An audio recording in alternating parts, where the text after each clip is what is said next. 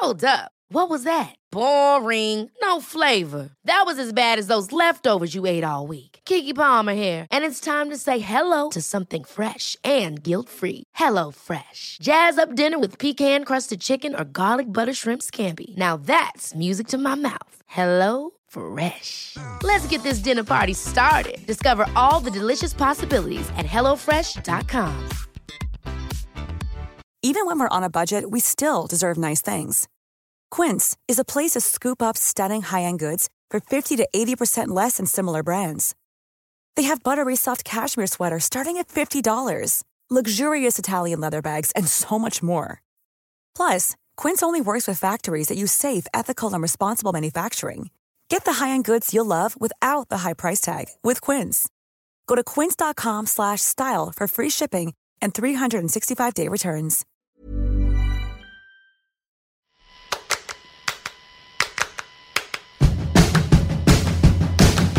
Welcome to Unscrewed, the show that knows that real liberation includes sexual liberation. I'm your host, Jaclyn Friedman, and this week we are gonna talk politics. Now, don't worry, I am not gonna tell you who you're supposed to be voting for. We are not gonna debate Bernie versus Hillary, and God knows we're gonna talk about Trump as little as possible, though I don't think we're gonna be able to escape talking about him at all. What we are gonna talk about today is the way that sex is used to dehumanize and control female politicians and first ladies, whether they're not consensually humiliated in porn or portrayed as sexless shrews or everything in between. And here to talk with me about it is my pal, a great writer and media critic, Soraya Chemaly. But just a quick note before we dive in we had some connection issues and had to switch Soraya to a phone connection in the middle of our conversation.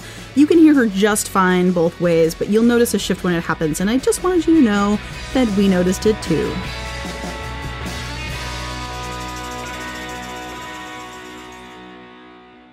Now, without further ado, Soraya, thanks for coming and talking to me about this. Oh, thanks so much, Jaclyn. It's so fun to talk to you. It is. So, this is the kind of stuff that you and I talk about all the time, even when I'm not recording. But before we get into it, I hope you'll indulge me in putting you through the traditional unscrewed lightning round where we ask a series of EST superlative words inspired by the fact that we're hosted by the establishment. Yes. All right. So, what has made you the happiest this week?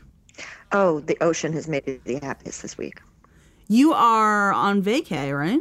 I am. I'm like literally staring at this incredibly beautiful aquamarine ocean. and there's just nothing that can turn my brain into a happy place quite as much as that. It's actually making me calmer just thinking about it. Love it. What's the best sex advice you've ever received? I- I'd have to say the best sex advice I've ever received is really just to say what you like. Like just talk about it. That is excellent sex advice. What is the sexuality related news that's making you the maddest or saddest recently?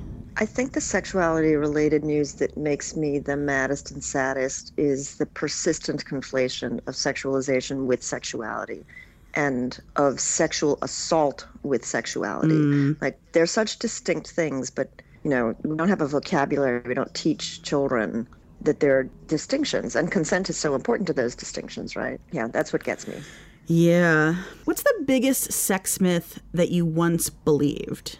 I'd have to say, I think I grew up like lots of people, really thinking that sex and a fixation of, with sex led to rape, right? I think that's a huge myth. Absolutely. And then lastly, who is one of the bravest people that you can think of who's working to unscrew the sexual culture? The people at the forefront of the Title IX movement, I think a lot of them are super brave. They were really young when they started and they did it by themselves. And I really admire them for doing that because I talked to a lot of school administrators who they don't want to talk about these things, especially in high school, which is really where we have to go. You know, they really feel like the Title IX movement in college is a problem. They don't see it as a positive step, which is really kind of scary.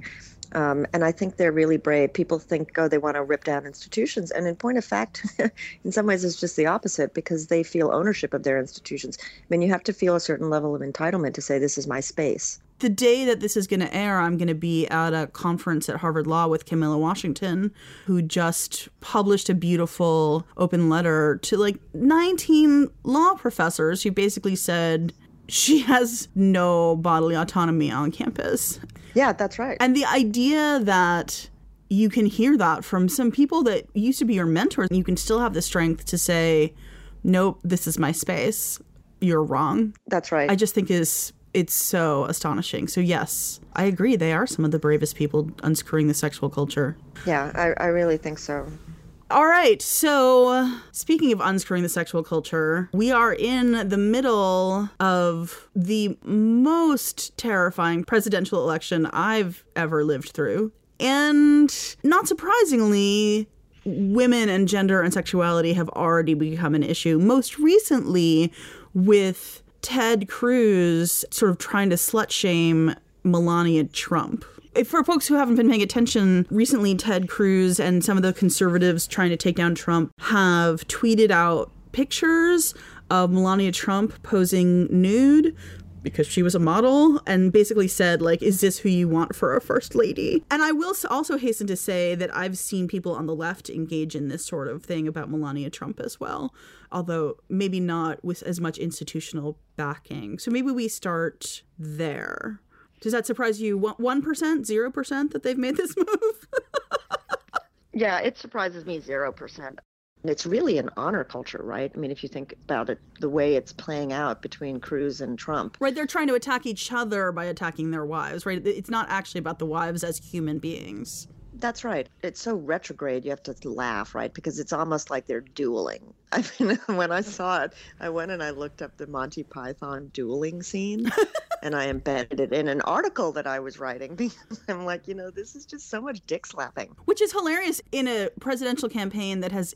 involved actual dick measuring. Actually, that's what it is. Uh, well, and also, I mean, I think that the Melania Trump thing is a really bizarro world of the way that Clinton's being treated, right? So the idea about Melania Trump is her fitness to be first lady, and we know that traditionally first ladies are supposed to be respectable, right? Sexually, in, in all ways, sort of in every way prim and and above moral reproach they're supposed to be ladies and covered yeah oh, and, and, and covered. I mean the, think about all the controversy when michelle obama wore sleeveless shirts. Yeah that was a huge deal though. It's ridiculous right? I mean she they literally are supposed to be covered. But that echoes really strongly the question that I think it was Martha Raddatz put to Hillary Clinton in one of the debates about literally who is going to pick out the fucking flower arrangements if she is elected. The the great instability of thinking about swapping those roles so that you have a man in the first lady role. You know, we've already seen it in the in the primary it's very disturbing to people. It's such a challenge to people's gender role ideas that I think they're flummoxed. I think they genuinely don't know. I mean, the question that Hillary Clinton got during the debate, what a waste of time, right? Like seriously. Right. Ask about fucking abortion politics, please. it it's appalling. So you actually have been working on this piece, and we'll tweet it out with the unscrewed hashtag for people who are looking for it about the way that female politicians are basically non consensually portrayed in porn. Is that right? Yes. What really struck me was that a few weeks ago, Ted Cruz, there was a video being circulated of Ted Cruz trying to hug his teenage daughter. And like lots of teenage daughters, she kind of rebuffed him, right? Pushed him away. And people used this video to sort of say how embarrassing, not even his daughter wants to give him a hug, right? And I thought, if that's as embarrassing as it gets for him, it's quite remarkable because women politicians like Hillary Clinton and Sarah Palin, not only are they themselves turned into non consensual pornography, but their daughters are as well. And that really resonated with me because as a person, and you've experienced this too, I know, you know, when you're online and you're being harassed online, uh, or you're getting rape threats, I've spoke to so many other women writers. Very often the threats will come along with, and I won't just rape you, I'll rape your mother and your daughters, right? It'll be all of you are the same. It's just that kind of um, extreme objectification for the purposes of violence. And also just the fact that the abuser is like, this is women's purpose and subservient role, right? To be sexually denigrated in those ways. And I thought, okay, well, here's Cruz, his daughter. I wouldn't wish that on anybody. That's not what I'm saying. But for a woman politician, not only is she being portrayed non consensually in very explicit, often extremely violent pornography, but her daughters are likely to also be included in that. Are you saying that there's Sasha and Malia porn? I have to be honest, I didn't want to look at that. Oh my god, I honestly had never considered that. Well, I don't want to look at that, and I didn't search for that, but I searched for Clinton and Palin, and that's definitely the case with Bristol Palin and Chelsea Clinton.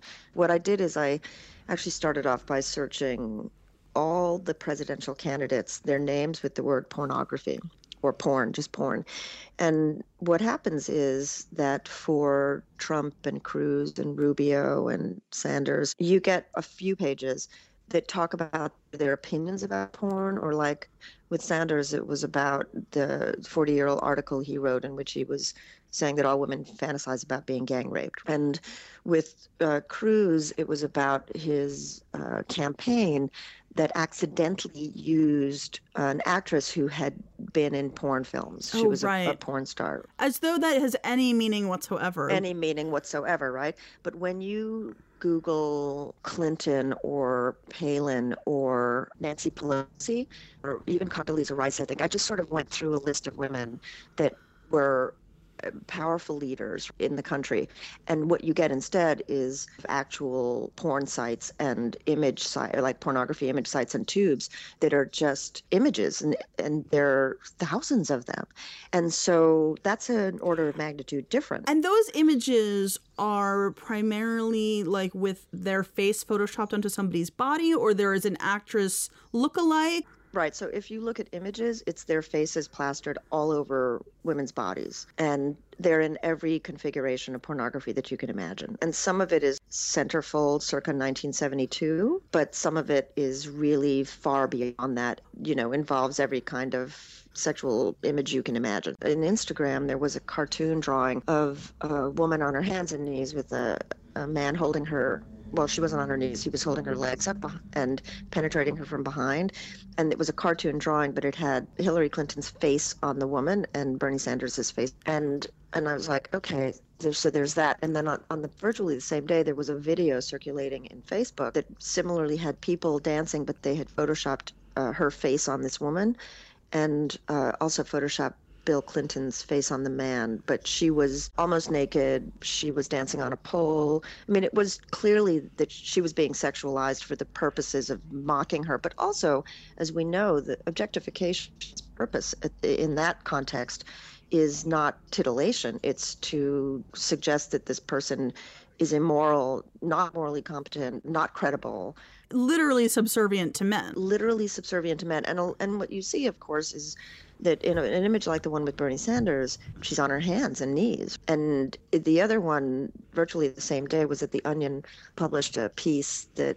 And I can understand the satire. It doesn't mean, though, that it's not sexist because the piece was about Hillary Clinton saying, But I'm human. And it was a photoshopped image of her fully frontally nude.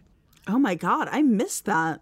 And I looked through the onion and I sort of searched for other candidates, and it may exist, but I couldn't find any images that were similar for male politicians, right? It's just easier because of the culture we live in to ignore women's dignity or their integrity, their physical integrity. And we just see naked women everywhere. And you know me, I'm all for nudity. That's not the issue. Everyone who comes on this podcast is pro naked ladies. That's a principle here at Unscrewed. That's a good rule for, for having guests on the show. What's interesting is that there's like this double whammy to it, right? Like there's this idea inherently that getting fucked is degrading for a woman. That engaging in sex and especially sort of being on the receiving end of penetration is degrading, right? It's super clear that that's what these images and videos are supposed to say is that we are degrading this woman, which I object to, right? Like Yes. we should we should be able to look at these images and see two people engaged in pleasure, right? Whatever the position. But that's not what these the story that these images are telling. So I would argue that these aren't really sexual images at all, right? They're actually a form of explicit political speech. They aren't meant to engage people sexually or titillate them. They aren't consensual. They are conveying messages about these power relationships between men and women that are being illustrated by the kinds of sex that are being depicted and the messages sent by that sex. But all roads lead back to nipples, as you know, with me. But same way that conflating all female nudity with obscenity the way mainstream media tend to. So whether it's the FCC or Facebook, that idea that all female nipples have to be covered because they're pornographic or titillating. I would say we're risking doing the same thing here because when people create these images and they are non consensual and they are abusive and they have political impact. We know that. So, for example, in 2009, after the very hardcore quote unquote parody, Who's Nailin' Palin, which featured actresses that looked like Sarah Palin and Hillary Clinton and Condoleezza Rice. And after that, some researchers studied what the effects on voter actions of sexually objectifying Sarah Palin were, would actually happen to their opinions about her. What they found was that people who had been prior supporters of the McCain Palin ticket were no longer supporting them in, in, the same numbers. And so there was a measurable, statistically valid decrease in their willingness to think of her as competent. Do you think that is a right wing phenomenon? Because of the right's attitudes towards sex, they're more likely to think less of her? Or do you think that you'd see the same effect on the left? So I looked at Pornhub's political survey, which was released last month. And you can't obviously draw causation from this, but I found it very interesting because 60% of Pornhub users are millennials. I think it's 73 or 78% of them are men, and they are overwhelmingly Sanders and Trump supporters. Oh my God. Over the past 30 years, the gender gap in porn approval is growing, it's not shrinking, and that continues to be true today, like in 2016. So even though more women are using porn and looking for porn that meets their needs, they are still very torn because so much of the pornography unsettles them, is the way they describe it. Well, especially the stuff that you can find sort of at your fingertips for free on the internet. That's right. You have to go out of your way to seek out, you know, ethical egalitarian porn.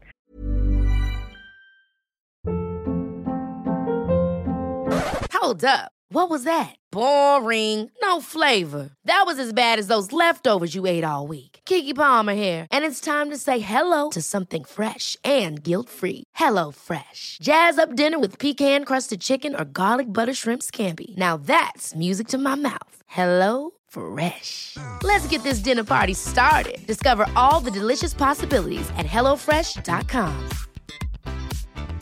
Hey, it's Ryan Reynolds, and I'm here with Keith, co star of my upcoming film, If, only in theaters, May 17th. Do you want to tell people the big news?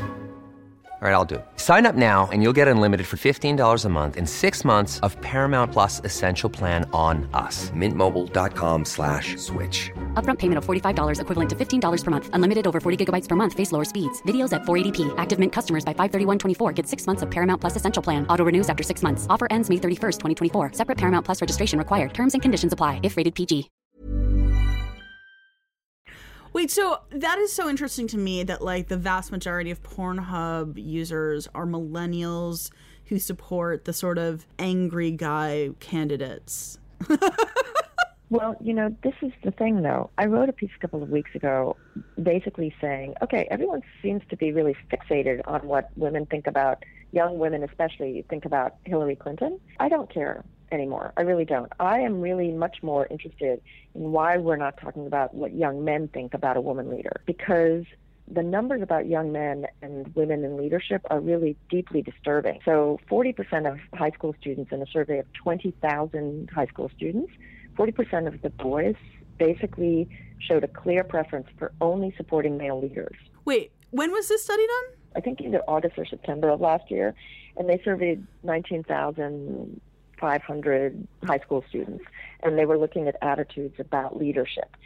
So 40% of young men showed preferences for male leaders compared to 23% of young women. And then there was a study that was released maybe two months ago of college students that showed that young men in college overwhelmingly underestimate the skills, abilities, and knowledge of their female peers and overestimate those of their male peers. And there are many studies like this. Those, those are the two that I just happen to have at my fingertips right now. And we know that pornography is pervasive in the culture. They can't even find a control group of young men to do porn studies with because they can't find any that haven't been exposed to internet porn. And the interesting thing, too, is in media, you'll see that there are sexual parodies of Trump, or uh, there have been some really good ones, actually, of Paul Ryan.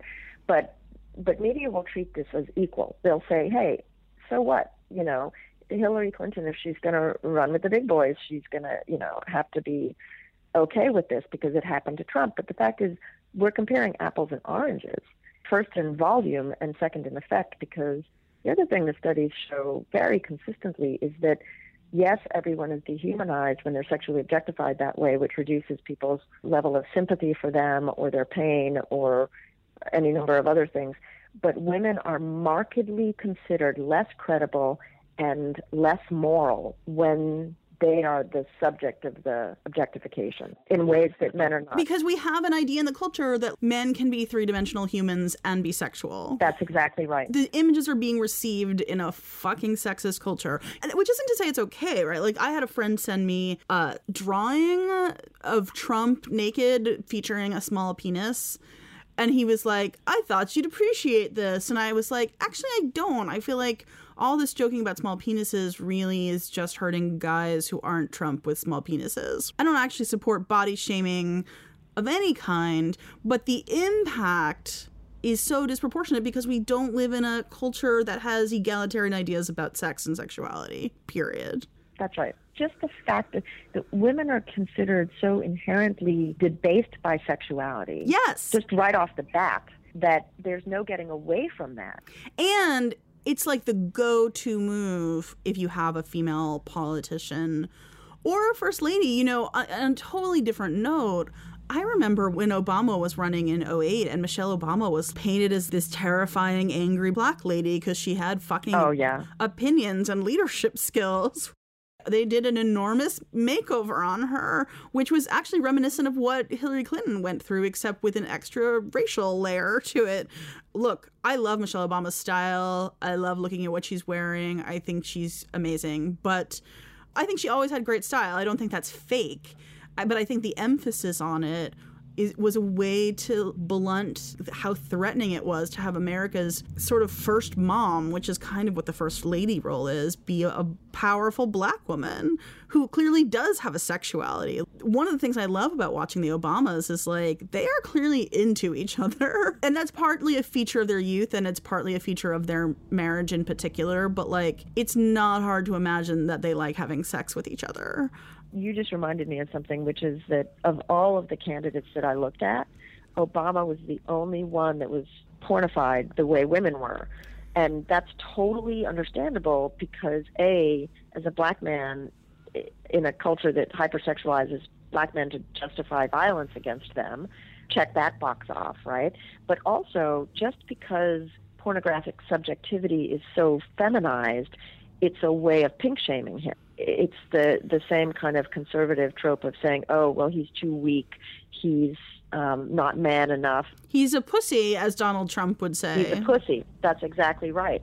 And so that really stood out. You know what? All the sort of pornification of Hillary Clinton makes me think about is the ruckus when she was a senator when she wore something on the floor of the Senate that you could see like the very, very, very top, if you squinted, of her cleavage.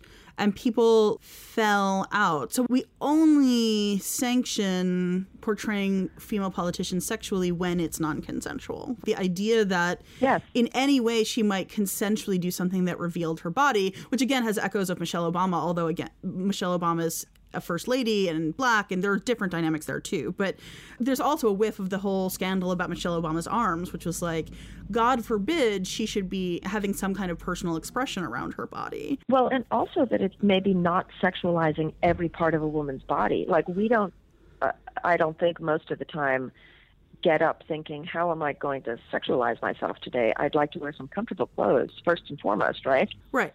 But it's also like, you know, maybe I want to look cute. Maybe I think this looks flattering on me. Maybe I like the way I look in this. There's no room for that personal self expression, especially if it has even a tinge of sexuality to it, even a whiff of sexuality to it. And yet you found this rampant sexualization via non consensual pornography. I just think it, it tells such a clear story and by the way, that's exactly what the objection is to Melania Trump's naked pictures, is that she voluntarily posed for them. I guarantee you that there will be non-consensual porn about Melania Trump that those same guys who are saying that she's unfit to be first lady will enjoy.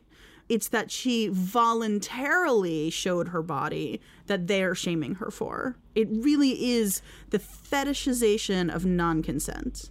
Right. And I think that that idea of manipulating women and their images in that way is so central to the toxic masculinity that we talk about all the time, right? Just this idea that inherent in masculinity is not only dominance of women, but also this control even of their images and their and representation. And I mean, this is something you and I have talked about too. I'm really not convinced that in a patriarchal society like this, in a really toxic to women uh, media environment like this, that women can ever really claim their own nakedness and nudity in non-sexualized ways. Even though I think it's important that we keep trying to, it's so easy to get turned around we can have control over the images we decide to put in the world although we don't have control of the uh, image the images other people decide to put in the world of us. But we have we, we may decide this is the image i want to put into the world but we don't control the context in which it's received.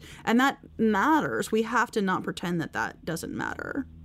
Honestly there's already melania trump has already been pornified way beyond the point of her consent you know, it's a real commentary on how people think they can hurt these male candidates. It's really hurting their honor, right? It's like not only is it their honor, but it's the fact that they can't control their women. Like, get your woman under control. Whether she consensually agreed to this or is non consensually being harassed and abused, in either case, you're not in control, dude. That's a degradation of your manliness. Can we take a left turn and talk about Jackie O for a minute? Sure. I see a direct line between Jackie Kennedy, I guess I should say not Jackie O, right? She wasn't Jackie O then, and Michelle Obama, right? I think that what happened after Jackie Kennedy was a long line of older, fully desexualized first ladies. Yes, right. That's true. That seemed that's right. like your grandmother, and that Michelle Obama which is funny because Hillary Clinton was actually quite young when she was a first lady, but they she was so threatening, I think, because the you know in, in 92 bill and hillary ran as like a two for one and that backfired and they had to make her make cookies and all that shit. They so thoroughly declawed her sexually that while she didn't appear to be somebody's grandmother it was just sort of not a conversation. And i think because hillary clinton is not a style queen right? Like not everybody is likes clothes right? Like which is fine. So i see michelle obama as stepping into the Jackie Kennedy role in a way that we haven't seen since Jackie Kennedy. That there's a certain glamour and sexuality. Because even when Jackie Kennedy was like good girl prim, yeah, but you know, it's interesting what you say about Hillary Clinton because I would argue that she wasn't desexualized. She was sexualized, but so negatively. She was sexualized in that she was portrayed as frigid, unable to keep her man. I mean, even today, I'll tweet things about Hillary Clinton, and people will come out of the woodwork not to discuss anything about something contemporary or even what I tweeted about or what somebody had said in a debate, but they're go to place is she couldn't even keep her man happy, which is a form of sexualization, right? It's, it's like she's such a dried up old hag. P- pick your thing. Uh, you know, not sexy, hasn't prioritized her husband. Possibly a secret lesbian. Possibly a secret lesbian. That's a kind of sexualization that's not, you know, it's a negative. You, we can't even sexualize her in that other way. We're going to sexualize her in this way. Right, because sexualization is just reducing someone to their perceived sexual value. And so saying this person is worthless because they are worthless in terms of sexually appealing to me is absolutely sexualization. Right. But it's common. You see it every day. If you look at the Hillary Clinton hashtag, they're just commenting nonstop about it. So let me ask you before we wrap up when we see this stuff, is there anything productive to do about it? I know that I've, I've seen research, I think it was Women's Media Center actually who did the research, that when you call out sexism against female candidates, it's actually helpful in terms of reversing the effect impacts of that sexism. Is the same true about sexualization? What's the best response when you see this stuff? Personally, one of the things that I find most useful in challenging people to think about it is talking about making that distinction between sex and politics in the speech. If you can say, listen, sex and sexuality are one thing, but using sexual objectification to make a political commentary is something else. And we should be talking about them differently, and we should be identifying them as different. So, you know, The Onion, which is an established institution that's, you know, well respected, I think they should be called out for producing satire that has such a sexist effect people will often say, hey, it's just a joke or it's a parody or it's satire. But like rape jokes, what they did to Hillary Clinton was actually target the person who was the victim of the harm as opposed to the perpetrator. And I think those distinctions need to be made. Right. You, you shouldn't be punching down. You should be punching, satire should be punching up. Right. And, and that's not what The Onion did. People need to step up and make those distinctions and say, hey, you know what? Don't give it a pass because we know it has these effects.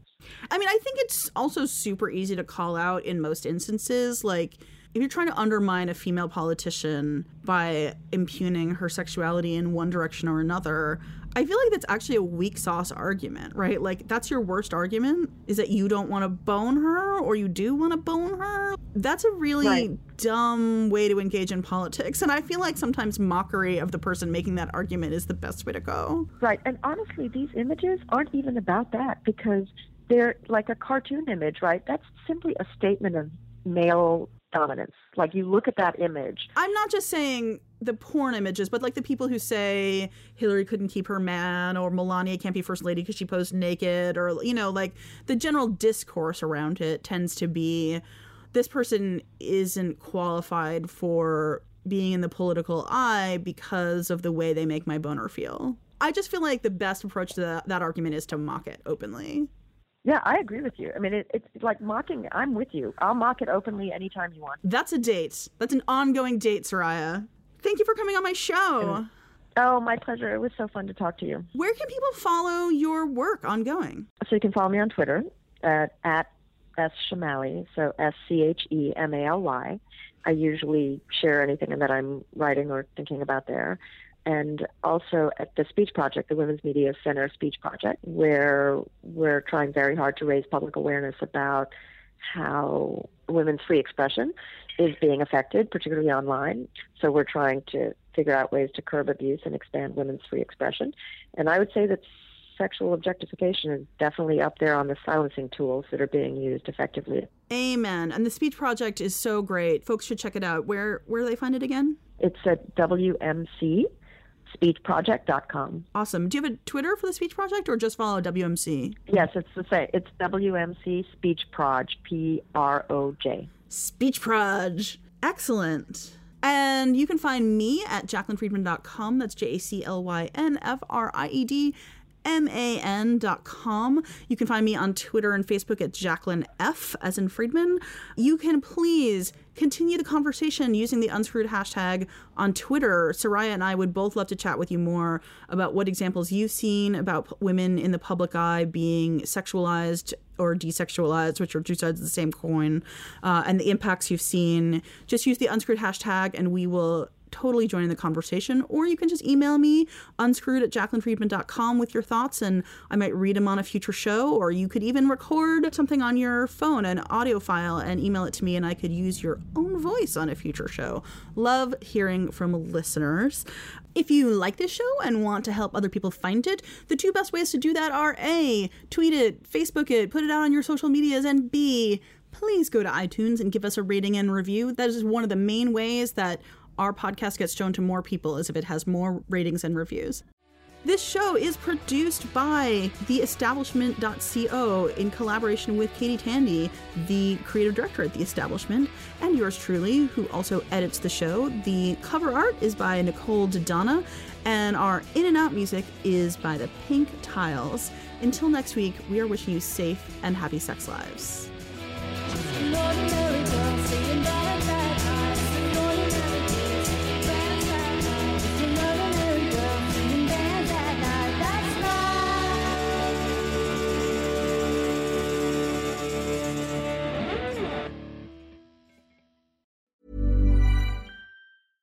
Ever catch yourself eating the same flavorless dinner three days in a row? Dreaming of something better? Well, HelloFresh is your guilt free dream come true, baby. It's me, Keke Palmer. Let's wake up those taste buds with hot, juicy pecan crusted chicken or garlic butter shrimp scampi. Mm. Hello Fresh. Stop dreaming of all the delicious possibilities and dig in at HelloFresh.com. Let's get this dinner party started. If you're looking for plump lips that last, you need to know about Juvederm lip fillers. With Juvederm Volbella XC and Juvederm Ultra XC, your lip look, whether it's subtle or bold, can last up to one full year with optimal treatment and no additional maintenance. Find a licensed specialist and see if it's right for you at juvederm.com today. That's J U V E D E R M.com. Add fullness to lips in adults over 21 with Juvederm Volbella XC or Juvederm Ultra XC. Do not use if you have severe allergies or a history of severe allergic reactions, or if you're allergic to lidocaine or the proteins used in Juvederm. Tell your doctor if you have a history of scarring or taking medicines that decrease the body's immune response or that can prolong bleeding. Common side effects include injection site redness, swelling, pain, tenderness, firmness, lumps, bumps, bruising, discoloration, or itching. As with all fillers, there's a rare risk of unintentional injection into a blood vessel, which can cause vision abnormalities, blindness, stroke, temporary scabs, or scarring. For full important safety information, visit juvederm.com.